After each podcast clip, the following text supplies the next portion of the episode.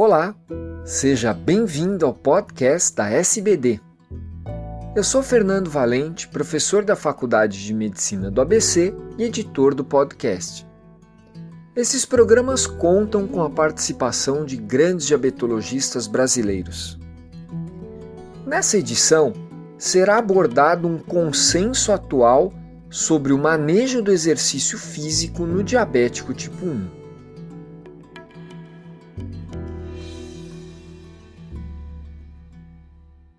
Olá, eu sou Tatiana Valente, endocrinologista pós-graduanda da Unifesp.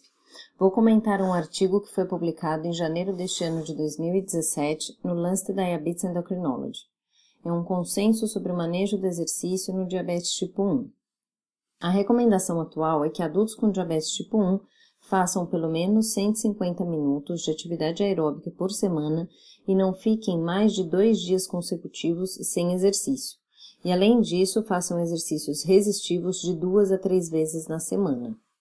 Para crianças e jovens com diabetes tipo 1, o ideal seria pelo menos 60 minutos por dia. Dentre as modalidades de exercícios, temos os exercícios aeróbicos e anaeróbicos. No diabetes tipo 1, ainda não foi definido qual o melhor exercício para benefício cardiovascular, por isso está indicado a associação dessas modalidades. Em exercícios aeróbicos, a glicemia tende a cair, enquanto que para exercícios anaeróbicos, a glicemia tende a subir.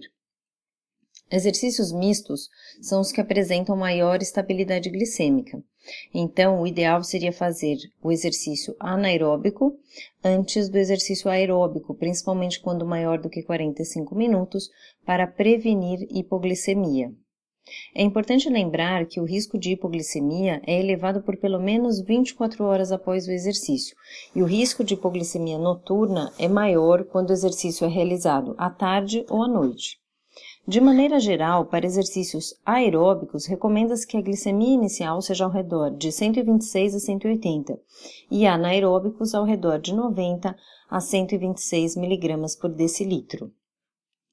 As contraindicações para o exercício são uma cetonemia maior ou igual a 1,5 milimol por litro, ou cetonúria maior que duas cruzes, uma hipoglicemia severa em menos de 24 horas, ou seja, aquele que precisou de ajuda de terceiros ou tinha uma glicemia abaixo de 50 miligramas por decilitro, pois esse paciente tende a ter uma hipoglicemia ainda mais grave. Pacientes que tiveram hipoglicemia leve de 50 a 70 podem realizar exercícios porém o risco de hipoglicemia deve ser levado em conta e esse paciente deve ser monitorizado. Para pacientes com complicações crônicas, estão contraindicados exercícios vigorosos, com muito peso e atividades competitivas. Esses pacientes se beneficiam de atividades de baixa intensidade e pequeno risco de eventos adversos. Para exercícios de alta intensidade, o requerimento de proteína pode ser de 1,2 até 1,6 gramas por quilo por dia. A ingesta de carboidratos durante o treino vai depender do tipo e duração do exercício. Na grande maioria das vezes, para exercícios anaeróbicos e aeróbicos de até 30 minutos, não há necessidade de reposição. Para exercícios aeróbicos com duração maior que 30 minutos, é necessário fazer a reposição.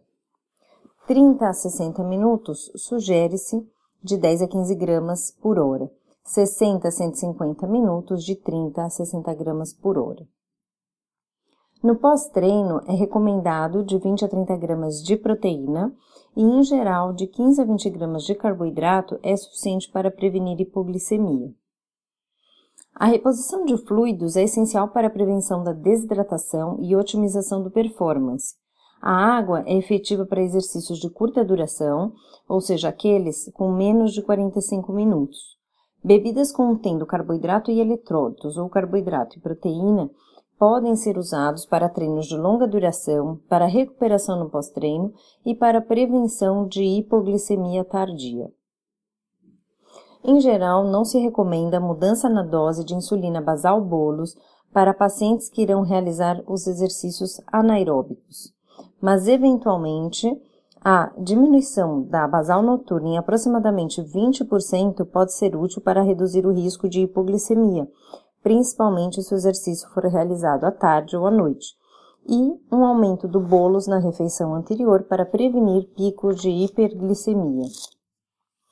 Para exercícios aeróbicos, é recomendado diminuição da basal anterior ao exercício em aproximadamente 20%, e se o exercício for à tarde ou à noite, pode-se também diminuir em 20% a dose noturna.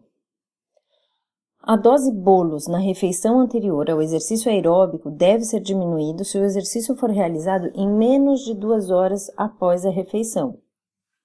A redução vai variar de acordo com a duração e intensidade do exercício. Então, uma duração de 30 minutos, um exercício leve, o bolos pode ser reduzido em 25%, se for moderado, em 50%, e intenso, em 75%.